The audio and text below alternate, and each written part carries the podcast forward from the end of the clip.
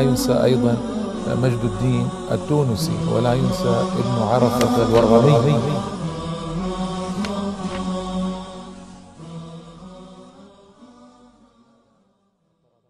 بسم الله الرحمن الرحيم. الحمد لله رب العالمين. صلى الله وسلم وبارك على سيدنا محمد النبي الأمي الأمين وآله وصحبه أجمعين. أما بعد أيها الإخوة والأخوات السلام عليكم ورحمة الله تعالى وبركاته. واهلا وسهلا ومرحبا بكم في هذه الحلقة السادسة من هذا البرنامج الذي يتحدث فيه عن شخصيات تونسية عظيمة لها أثر لها عمل لها جلالة ولها عظمة. والشخصية التي أتحدث عنها اليوم شخصية قاض جليل صاحب مروءة عظيمة. وأنا دائما أحب أن أذكر أصحاب المروءات لأن لهم اثرا في المجتمع. يكونون أصحاب كرم وجود ومواساة ومعاضدة ومؤازرة وتكافل وتعاون مع الآخرين. لا يعيشون لأنفسهم فقط إنما يعيشون لأنفسهم وللآخرين.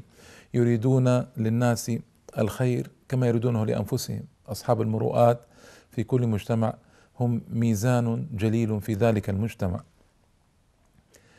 وهو القاضي عبد الله ابن أحمد ابن طالب أبو العباس. هذا اسمه. وكان قاضيا جليلا رفيع القدر. وفي يوم كان خارجا من داره يريد مكانا وبينما هو ماش على الدابة سقط صوت من يده الصوت الذي يزجر به الدابة. هنا كان أحد الغلمان العبيد واقفا يرى فأسرع وناوله الصوت فأعجب بمروءة الغلام وسرعة الغلام وعمل الغلام فقال له من مولاك؟ قال فلان.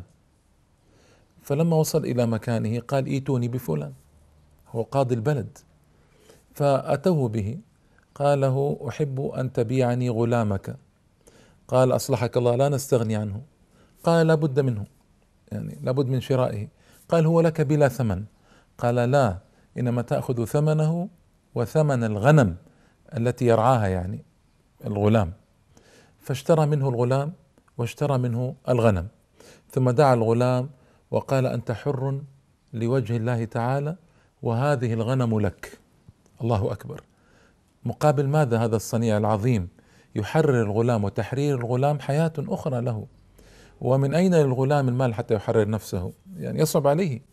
ويعطيه قطيعا من الغنم. كل ذلك من أجل أن ناوله صوتا صوته الذي وقع منه على الأرض فاستعظم ذلك القاضي وحرره ووهب له قطيعا من الغنم. سبحان الله العظيم. شيء رائع جدا مروءة جميلة جدا.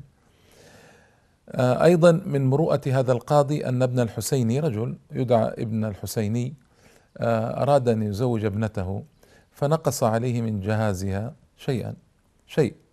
فجاء إلى القاضي وقال له شكى له ما جرى. وقال إنه الشوار يسمونه الشوار. الشوار يعني جهاز يعني في يسمى في مصر الجهاز. هنا في تونس سمى الشوار كان.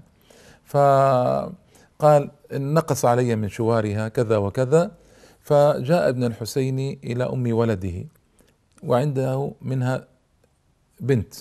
قال أحب أن تزين ابنتي يعني أتى لها من مدخل لطيف أن تزين ابنتي وأن تلبسيها الثياب والحلل.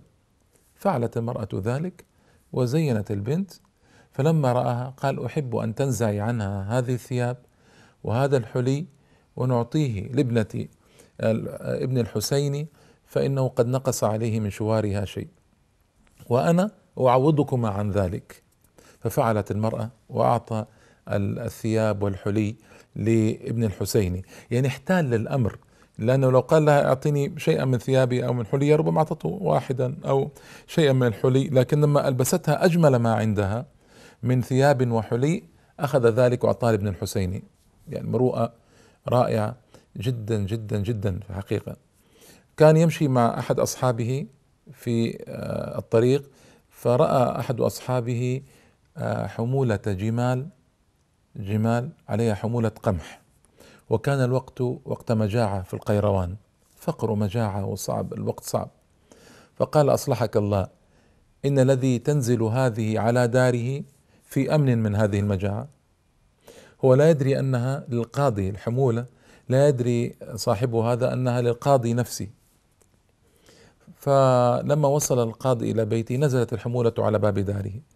فقال إيتوني بفلان ثم قال اذهب بها إلى دار فلان الذي كلمه معه في الطريق صاحبه وقل له قد أمنت مما كنت تحذر قد أمنت مما كنت تحذر لا إله إلا الله. وأعطاه كل حمولة القمح مروءة عجيبة وجليلة ومؤاخاة وصحبة في غاية الجودة واللطافة. آخر هذه القصص أيضا قصة لطيفة رجل كفيف أعمى يسير هو وزوجه في السوق. ف مر على مكان شواء فسمع غلاما آه، يعني عبدا نقول غلام يعني عبد سمع غلاما يتحدث مع صاحب محل الشواء. قال إن مولاي يقول لك خذ خروفا من صفته كذا وكذا وخذ له من الخبز والزيتون والبقل ما يصلح للمائدة واعمله وعندما ننتهي نفرغ من صلاة الجمعة أعود إليك وأخذ هذا الخروف. زوج آه، زوج الرجل الكفيف كانت حاملا فقالت أشتهي أن آكل من هذا الشواء. والرجل الكفيف رجل فقير و فقال أنت طالق إن تغديت إلا منه. يعني آه، كلام عجيب وغريب. فقالت المرأة كيف تصنع ذلك؟ فتنحى عني أنت وكيف السبيل أن تصل إلى ذلك اللحم؟ تنحى عني. يعني خلاص آه، أنت طلقتني بهذه الطريقة. فقال اصبري فذهب إلى دار القاضي وانتظراه في الدار حتى جاء القاضي وكان القاضي له سدة علية يعني مثل الطابق الثاني الآن يجلس فيها مع أصحابه وهي الغداء آه، إذا احتاج. فقال لها إذا رأيت الغلام قد جاء ومعه الخروف أعلميني هذا الرجل الكفيف. قالت كيف تفعل؟ قال اصبري وسترين. فجاء الغلام ورفعوا الغداء والقاضي مع أصحابه. قال إذا تسمعت وقع الماء في الطست أخبريني. وقع الماء في الطست لأنه يريد أن يغسل يده يغسل يد أصحابه فيأتون بطست ويغسلون الأيدي فيه. فلما سمعت قال يا قاضي ينادي القاضي هذا الرجل الكفيف قال الله تعالى ويؤثرون على أنفسهم ولو كان بهم خصاصة. وقال الله تعالى إنما نطعمكم لوجه الله لا نريد منكم جزاء ولا شكورا. إنا نخاف من ربنا يوما عبوسا قمطريرا فوقاهم الله شر ذلك اليوم ولقاهم نضرة وسرورا. هذا الذي قاله له. فقال يا غلام صاح القاضي بالغلام الذي أتى بالطعام. قال خذ هذا الشواء كما هو وخذه إلى دار هذا الرجل سبحان الله العظيم. يعني حتى ما اقتطع منه قسما ولا قال نعطيه شيئا خروف كامل ماذا يفعل به هو وزوجه؟ وعنده ضيوفه وأصحابه وقت غداء ماذا يصنع؟ لكن انظروا إلى المروءة العجيبة. قال خذ هذا الخروف بما فيه وخذه إلى دار هذا الرجل. سبحان الله مروءات عجيبة للغاية. آه كان قاضيا. فكان إذا فرغ من القضاء بين الخصوم وأنا أتمنى أن يسمع القضاة هذا لأن القضاة اليوم عندنا مشكلة كبيرة معهم مع القضاء والقضاة. كثير منهم غير نزيه. هذا ما هو في بلد معين أتكلم عن آه، كثير من البلاد العربية والإسلامية. آه، كثير منهم يقضي بغير ما أنزل الله. كثير منهم غير نزيه في قضائه. كثير منهم ممالئ للسلطة وللطغاة وللظلمة. يعني فهو ماذا يصنع؟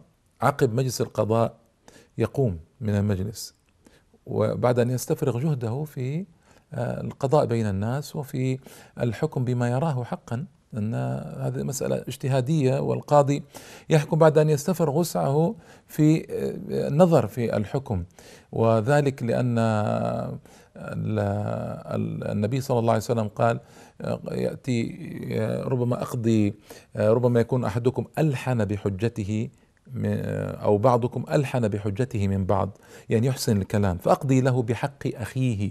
فما قضيت له بحق أخيه فإنما أقضي له بجمرة من نار. أو كما قال صلى الله عليه وآله وسلم.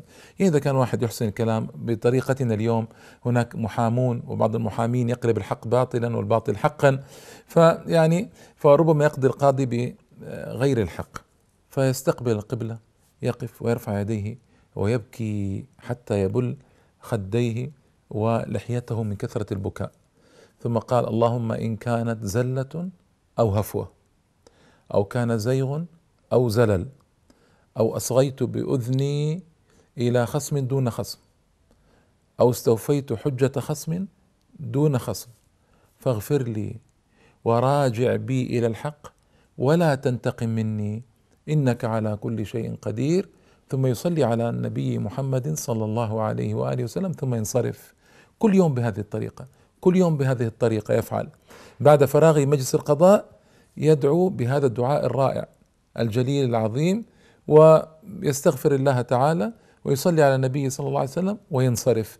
وإنما فعل ذلك خوفا منه وإشفاقا أن يكون قد أخطأ في مجلس الحكم أو قضى لرجل على آخر خطأ أو أو ما شابه ذلك مما يعرفه القضاة فيستغفر الله تعالى ويدعوه ألا يؤاخذه وألا ينتقم منه. الله أكبر. شيء رائع جدا. دخل مرة مع الأمير. الأمير أمير القيروان له بساتين جنان يعني يسمونها الجنان بساتين كثيرة وجميلة وفيها الفواكه وفيها الخضروات وفيها المزروعات الجيدة. وكان الثمر قد طاب حان وقته. فالأمير قطف شيئا من الفاكهة وأعطاها للقاضي. فقال يا أيها الأمير وجب لله عليك شكر. في يعني هذه نعمة أن تؤدي حقها أن تشكر الله سبحانه وتعالى عليها. نعمة جليلة وعظيمة. قال وما شكر هذه النعمة؟ قال أن تصلي ركعتين. فدعا بحصيرين فصلى ركعتين هو والقاضي. والقاضي قلت لكم اسمه أبو العباس أحمد ابن عبد الله ابن طالب. قال وبقي شيء آخر. قال وما هو؟ قال أن تتصدق على أهل الضعف والزمانة. والزمانة الأمراض الطويلة. أصحاب الأمراض الطويلة الذين يئسوا من شفاء أمراضهم. قال أفعل. قال بقي شيء آخر. قال وما هو؟ قال أن تعزل من عمالك أن تعزل من عمالك من كان آه ظالما جائرا. قال أفعل أفعل. سبحان الله العظيم. انظروا إلى أثر الرجل الصالح في الأمير وكيف يستجيب له الأمير. عزل الجائرين من عماله الظلمة وأبعدهم. وكان الأمير قد وكل إليه آه، الأمر معروف والنهي عن المنكر والحسبة ومحاسبة الولاة ومحاسبة الجباة الجباة الذين يجبون الخراج والزكاة إلى آخره. فكان عظيم القدر عظيم المنصب. فانظروا ماذا صنع بالأمير وكيف استدرجه بلطف حتى عزل عماله الجائرين. سبحان الله العظيم التلطف كيف. وقال الأمير دخلت مع قاض قبله فما قال لي شيء عندما ناولته الثمر قال الأمير يحب قاضيه والرعية تمتهنه فكان يحرضني على الرعية. وانظروا إلى هذا ابن طالب ماذا قال لي؟ انظروا إلى القاضي الآخر ماذا قال لي؟ فالفارق كبير بين الرجلين وكان صاحب عبادة وزهد رحمة الله تعالى عليه وأمر بمعروف ونهي عن المنكر. مع ما ذكرته لكم في الأربع قصص من مروءة جليلة عظيمة وما ذكرته لكم من خوفه الشديد من الله سبحانه وتعالى. كيف يخاطب الله تعالى عقب مجلس القضاء ويبكي ويسأل الله أن يغفر له ويتجاوزه وتجاوز عنه آه، إذا أخطأ في مجلس قضائه. هذه قصة قاضي بإيجاز ذكرتها لكم حتى نعرف كيف كان سلفنا الصالح رضي الله عنه يصنع ويعمل كيف يتصرف كيف يدعو الله كيف علاقته مع الله. اللهم ارفع درجته في علين والحقنا به على أحسن حال يا كريم. والله أعلم وأحكم وأجل وأعظم. وصل اللهم وسلم وبارك على سيدنا محمد النبي الأمي الأمين وآله وصحبه أجمعين. والحمد لله رب العالمين.